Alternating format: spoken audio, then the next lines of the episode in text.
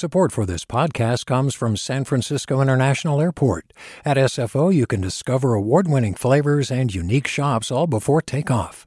Learn more about what's at S F O at fly S F O dot com. Hey, it's Avery Trufelman, host of Articles of Interest. And I've got to say, I've been a fan of K Q E D ever since I was a little kid, and I would come out to San Francisco to visit my grandma. It was just what we'd always turn on every time we got in the car, every time we were making dinner and turning on the radio. It was always K Q E D.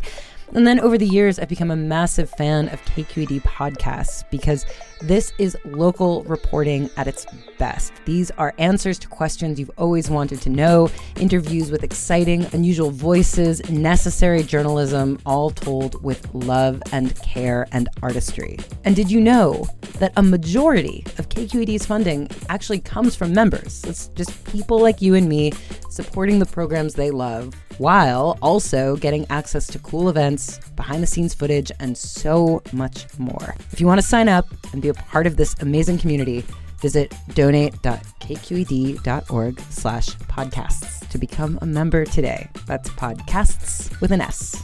Thank you for listening, and thank you for your support. From K Q E D.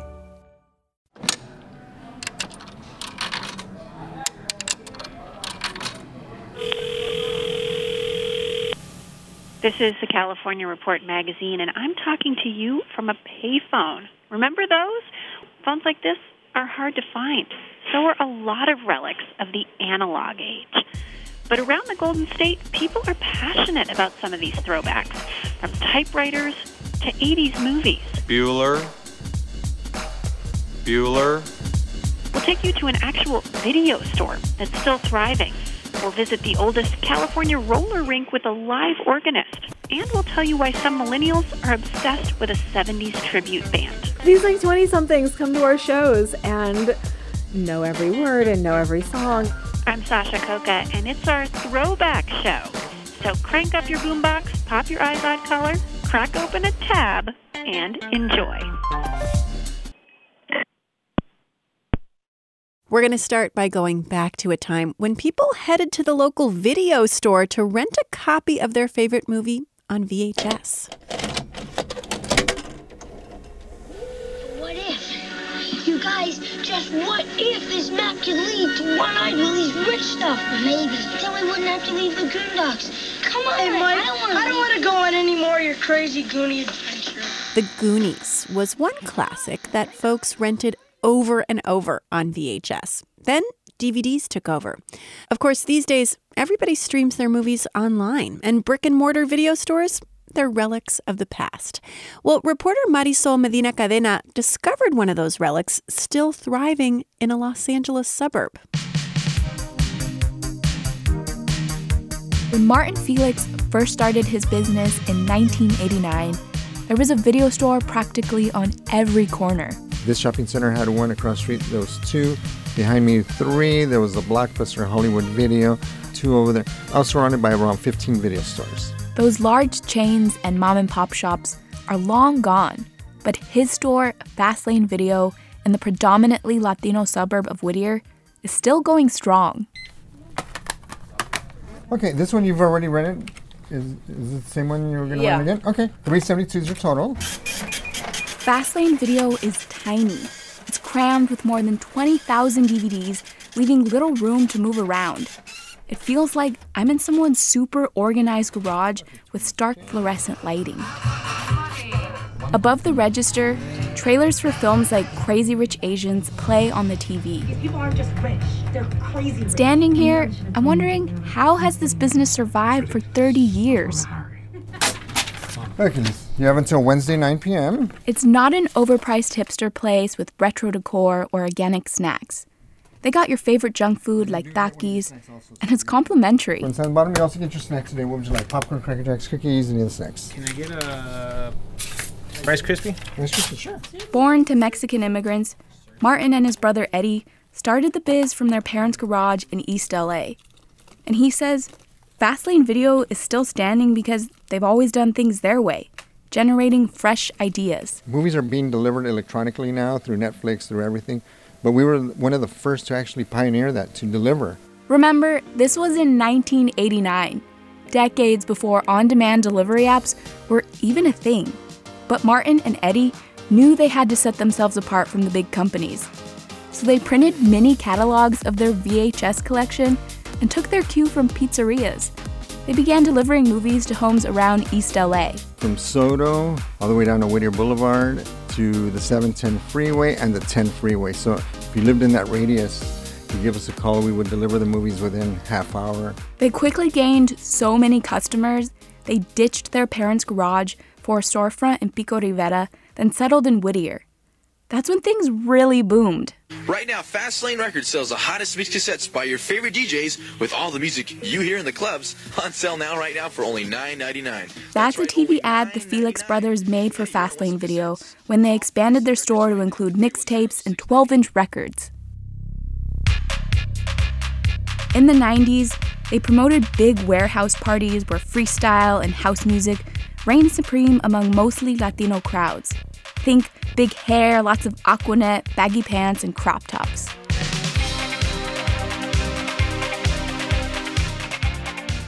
Then in the two thousands, Fastlane Video went digital, switching exclusively to D V Ds. Today, the only V H S tapes left in the store are collecting dust above the machines that clean the discs. This is the sound of the machine. This is actually, I don't know if you'll be able to hear the, but I'm actually um, manually rubbing it against the buffing wheels and got most of those scratches out. Then Besides the, the nostalgia of renting out. physical copies of movies, a lot of people say they come here for human interaction, to chit-chat about films with a familiar face. Customer Louis Davis comes here every couple of weeks to get superhero movies. I have uh, Marvel's Secret Wars, mm-hmm. uh, issue eight out of twelve issues. Hold on to that. With Venom on the cover, uh-huh. signed by Stan Lee. Oh, wow. Oh, that's going to be worth some money now, now that he's no longer alive. Wow. And C G C authenticated, so it's in that protective casing. Uh-huh. Staying relevant in a changing movie market hasn't been easy for Martin Felix. But what's remained consistent is the longtime community support. Now I have a lot of customers that not just their kids, but probably even their grandkids are renting. So yeah, four generations that come in here to, to rent movies still. Fastlane Video is a reminder of a time when movies brought people together instead of isolating us on our individual screens. And as long as the community keeps coming, Martin says he plans to keep his doors open. For the California Report, I'm Marisol Medina-Cadena in Whittier.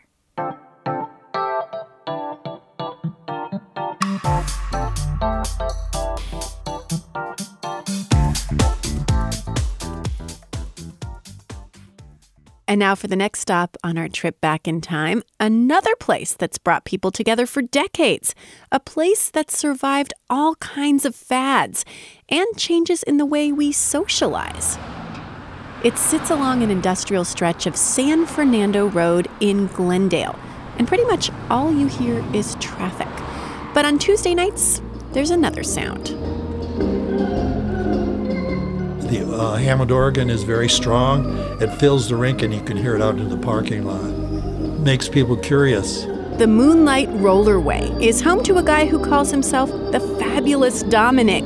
He's eighty-five, and as reporter Peter Gilstrap tells us, he's California's last live organist at a roller skating rink.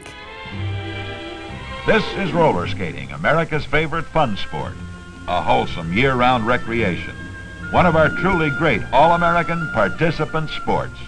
That's the way it was in the early nineteen fifties when the Roller Skating Foundation of America made this promo film right around the time the Moonlight Rollerway opened its doors. And that's also when Dominic Cangelosi first took command of a skating rink organ at the original Moonlight location in nearby Pasadena. And at that time, in the fifties, there was nothing but live organ music in most roller skating rinks around the country. Business was so good that the Moonlight expanded, buying this rink in Glendale in nineteen sixty-three. Cangelosi worked both places, but as the years went by, the glory days of skating to an organ began to disappear.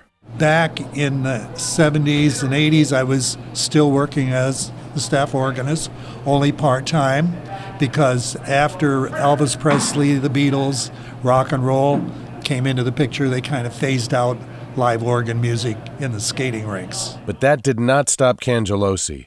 He was determined to keep the sound alive for die-hard rollers who craved the human touch. In nineteen eighty-five, he dropped ninety-six thousand dollars and bought the rink. Since I was the organist here for so many years, and I took over the business, I kept the live organ music going at least one night a week. That night is Tuesday, and Tuesday is tonight. It's almost eight p.m., almost time for Cangelosi to fire up the mighty Hammond B three organ. He sits and opens a spiral notebook filled with aging sheet music.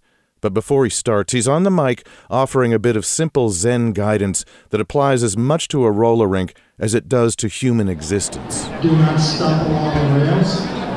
You can fall down and get up as quickly as you can.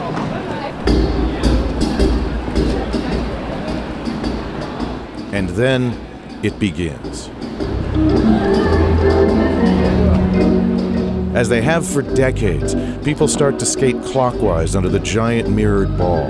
They're gliding slowly, arms out to the sides. Some are awkward, some are graceful, but almost everyone is smiling. Dominic is special. He, he puts emotion into his music. That's Michael Mannix. He's been here nearly every Tuesday for the last quarter century. His music makes me skate. I just follow the music, and uh, uh, I feel so happy.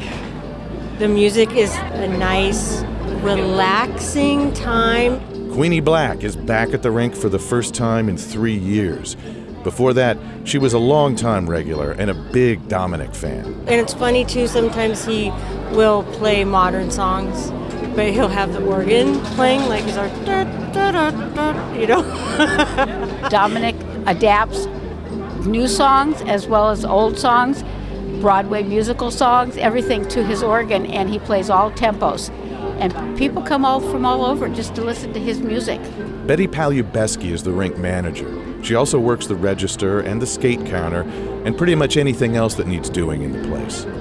She's been on the job for twenty-six years. Tuesday night, it kind of break, takes you back in time and makes you feel, it doesn't matter how old you are, it makes you feel young. We do have a following.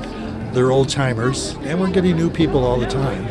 A lot of young people that find it very interesting to skate to live organ music because it's not heard anywhere else but in a roller rink. One of those young people is about to step into the rink. He has spiky hair dyed white, a ring in his nose, and in large Gothic letters across the front of his throat, there's a tattoo that says, "Leave me alone." I'm Cody Littlefield. Uh, what else did you need? Sorry. Oh, and this is your first time? Yeah, it's my first time here. Never been here before. What do you think? Uh, I love it. The music is sweet, and it makes me want to skate. And then he leaves the walking world and joins the hypnotic circular parade of skaters. Dominic's organ guides them all into the only time machine with a mirror ball and a snack bar. What is the future for a roller rink with a live organist? I don't know. It's just not going to be any after I'm gone. I don't have anybody looking to be a skating rink organist anymore. So the position could be open? Yes, it could be. If somebody wanted to step up, I'd be glad to train them.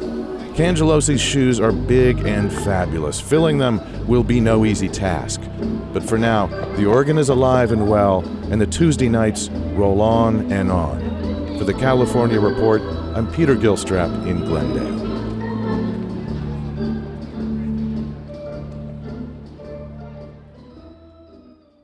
You're listening to the California Report magazine. It's our throwback show. We're celebrating nostalgia for the analog age. Everything from roller skates to V H S tapes and landline phones.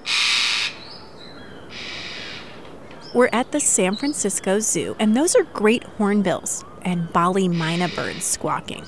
But there's another more unusual sound at the zoo today.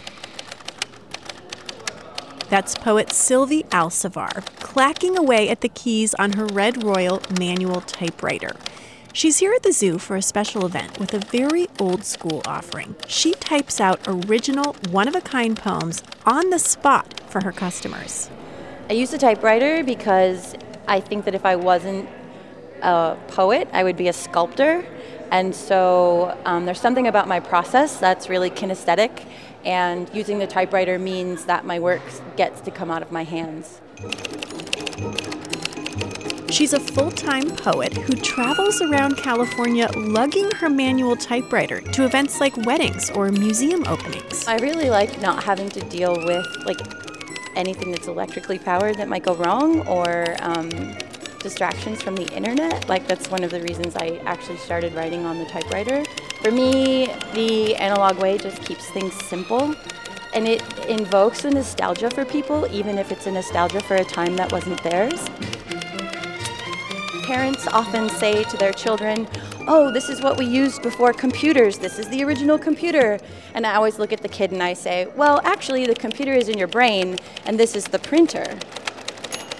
One by one, people approach Sylvie's table and choose from a selection of writing paper. Ooh, which paper do I choose? Any paper that you like. Oh, okay. Some share deep secrets. Sylvie listens attentively as she types. Our producer, Anna Sterla, lives in a co-op. She asked Sylvie to write a poem about what it's like to cook for sixty-five people. What a thing to sleep and wake with sixty-five members of a home who are not related by blood, but by spending hours a week over the stove, browning seitan and steaming rice. Strangers turn true friends. All this cooperation being necessary and temporary, but forever held in the same place memory holds love.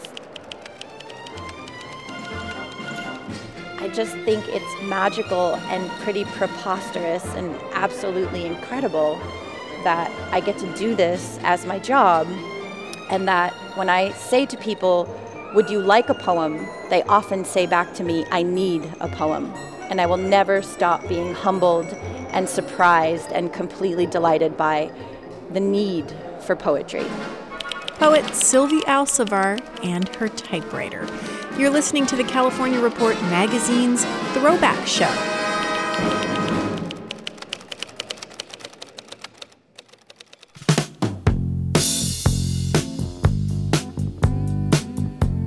A lot of us feel attached to music from earlier decades. There's just something about those sun-drenched harmonies from the nineteen seventies that evoke memories of cruising down the California coast with music blasting on the radio. Songs like Dreams by Fleetwood Mac were on heavy rotation back then. And here's the thing, they still are. Don't play the part, break the mold. Don't go with the crowd, go your own way. If you start paying attention, you'll hear Fleetwood Mac music everywhere, in car commercials, at grocery stores. A new generation has claimed the band's music as their own. It's almost like they're discovering it for the first time. And there are some numbers behind this. Fleetwood Mac has seen a fifty-eight percent uptick in listening among millennials on Spotify, which may explain why a Bay Area-based tribute band has become so popular. These like twenty-somethings come to our shows and know every word and know every song. That's Kirsten Schallenberg. She's the singer and keyboard player for Fleetwood Macrame. We sent our intern and resident fangirl, Asal Asanapour, to learn more about why this music still resonates. Thank you. Thank you so much. Now I know, I know all of you guys are going to sing along to this one.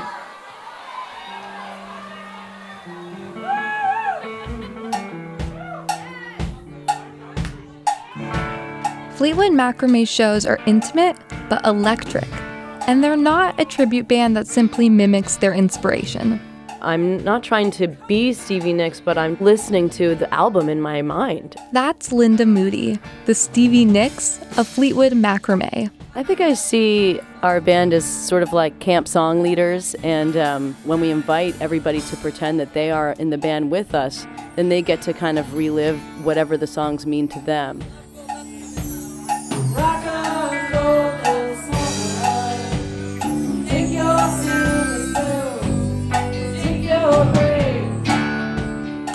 Linda locks eyes with the crowd between screaming into the mic and shaking around her wild curls. That's why it doesn't surprise me that the bands forge deep connections with their fans, like Lisa Merigian, who goes by Binky. I spotted her air drumming from the very front row.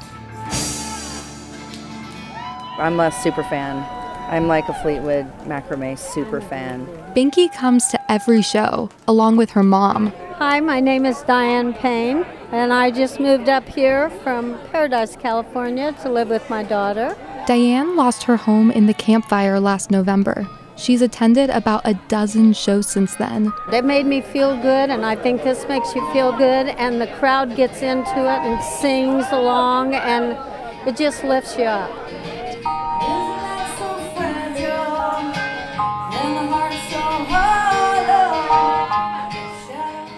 Kirsten, the keyboardist, says the music's offered a sort of refuge during life's difficult moments. America feels more unsure than it has in the past. I mean, it doesn't feel as stable.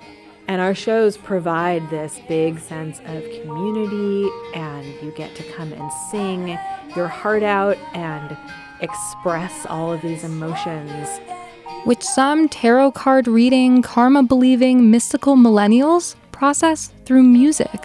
And that explains why, you know, people in the audience are crying hearing these songs, because they mean so much. And if, if you're a musician or if you're a big fan of music like I am, music has saved your life. I need you to love me. I need you today. This music, I feel like it just really brings everybody together, and it feels like family. And um, so we hope you'll sing with us. Linda and the majority of Fleetwood Macrame are queer. The band says the lyrics lend themselves to the misfits, the outsiders, the young people coming into their sexuality. For drummer Jaybird Carroll, the music takes her back to being a queer kid, growing up around the Midwest and Texas. I found my identity with, with that band in a lot of ways because, like Linda said, it is it's a very universal message, but it speaks to everyone, no matter where you come from or what walk of life. Tanner Smith's a marketing guy who lives in San Francisco. Like so many people here, the tribute band reminds him of the original Fleetwood Mac, which he saw live in D C a few years ago. I was just sitting here with this vat of popcorn, and they started playing Landslide, and I started crying into this popcorn. You should cry. You really should cry. If you don't, something's wrong. And by the end of the night, people really are arm in arm, swaying, singing at the top of their lungs. It's, it's like goosebump good.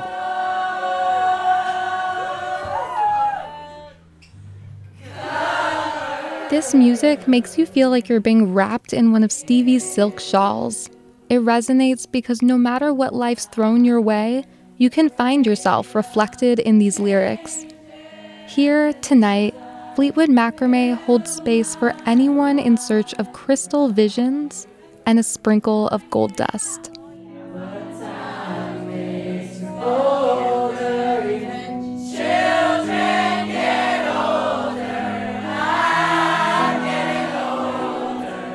For the California Report, I'm Asal Asanapour. Thank you so much.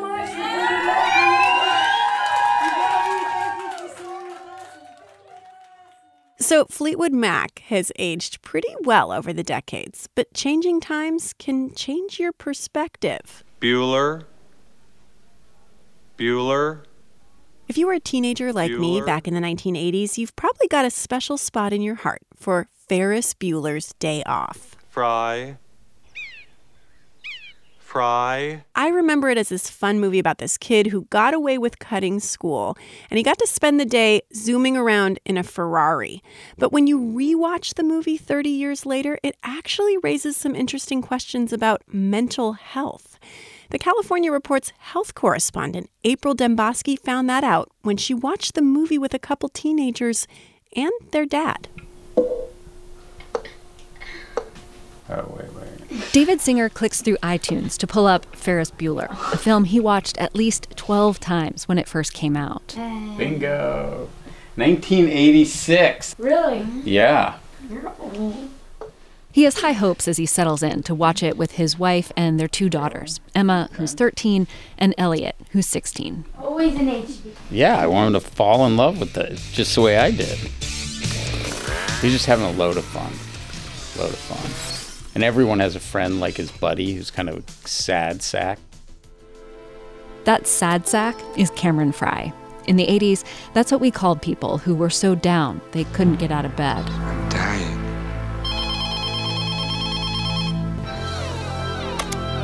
You're not dying, you just can't think of anything good to do. But watching the film from today's perspective and applying today's vocabulary, it's pretty clear that Cameron was depressed and anxious. His fear was the foil to Ferris's free spirit. When they borrow Cameron's dad's precious Ferrari and things go wrong, Cameron loses it and spends the next several scenes in a catatonic state. Maybe he's really sick.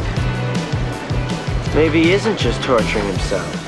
Then he tumbles into a swimming pool, fully clothed, and sinks to the bottom.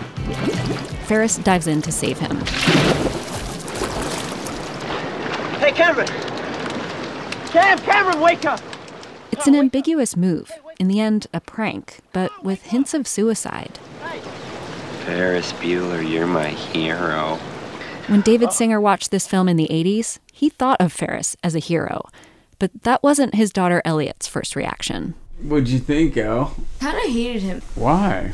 Ferris kind of sucks. Like, he's a very fun character, but he's also kind of an asshole. Plus this whole taking a day off from school business, pretending to be sick, that's not how it goes down in her world.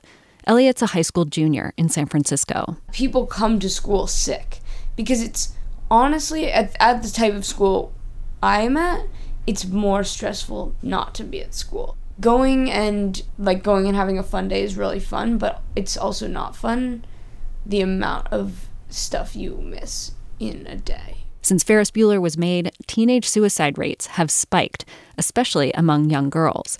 And seventy percent of today's teens view anxiety and depression as a major problem. The viewing public is, is much more attuned to mental illness and the, the problems confronting people who are coping with mental illness. Psychologist Danny Wedding literally wrote the textbook on mental illness in the movies. In the nineteen eighties, there might have been a tendency to see these as just rebellious teenagers misbehaving and causing trouble. And, and I, I think now we're more likely to be sensitive to the, the mental illness themes and, and to see Cameron as somebody coping with depression. During this era, movies were rife with subtle messages about mental illness, often through a sidekick character like Cameron.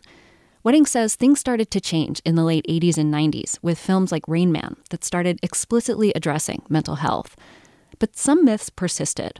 The most common one? Love will conquer mental illness. You see this everywhere. A Beautiful Mind, Benny and June, and even Ferris Bueller. Cameron has a total breakthrough at the end of the film. He decides he's not going to live in fear anymore. I gotta take a stand. And all it took was a day off from school with his best friend. I'm just tired of being afraid. Today's teenagers, Emma and Elliot Singer, say, yeah, right. It's not realistic. I kind of agree. I think it was like an abrupt, romanticized transition for him.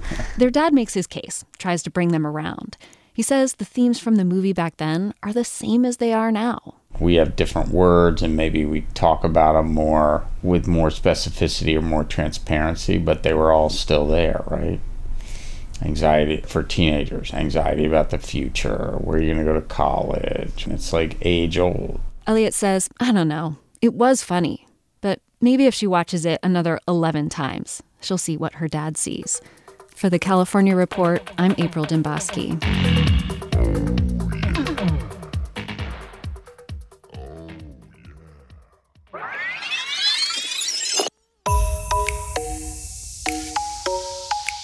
And that's our throwback show, taking you back in time to the analog age. The California Report magazine is your weekend storytelling show from The California Report. You can listen to all of our shows if you subscribe to our podcast. Just look for the bear wearing earbuds. We're a production of K Q E D Public Radio in San Francisco. Our technical producer is Theo Muller, with additional engineering from Rob Spade. Susie Racho directs our show. Our senior editor is Victoria Mauleon. Our editorial team this week also includes Anna Sterla, Asal Asanapour, David Marks, Vinnie Tong, Ethan Lindsay, and Holly Kernan. I'm Sasha Koka. This is the California Report magazine. Your state, your stories. Okay, see ya.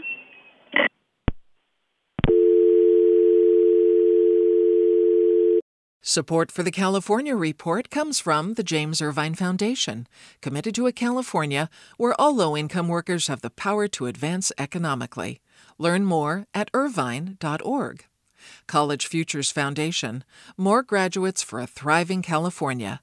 Learn more at college futures dot org. and Eric and Wendy Schmidt, whose Fund for Strategic Innovation supports transformative ideas that benefit humanity while protecting the natural world, recognizing through science the interdependence of all living systems. Hey, it's Glenn Washington from Snap Judgment, and if you love what you're hearing, and I know you love what you're hearing, please consider becoming a K Q E D member. Get special access to cool events, behind-the-scenes footage, and so much more. Plus, you'll sleep better at night knowing you did your part for the community you depend upon. It's in you. Please be in it. Visit donate.kqed.org slash podcasts to sign up now. That's podcast with an S. Thanks.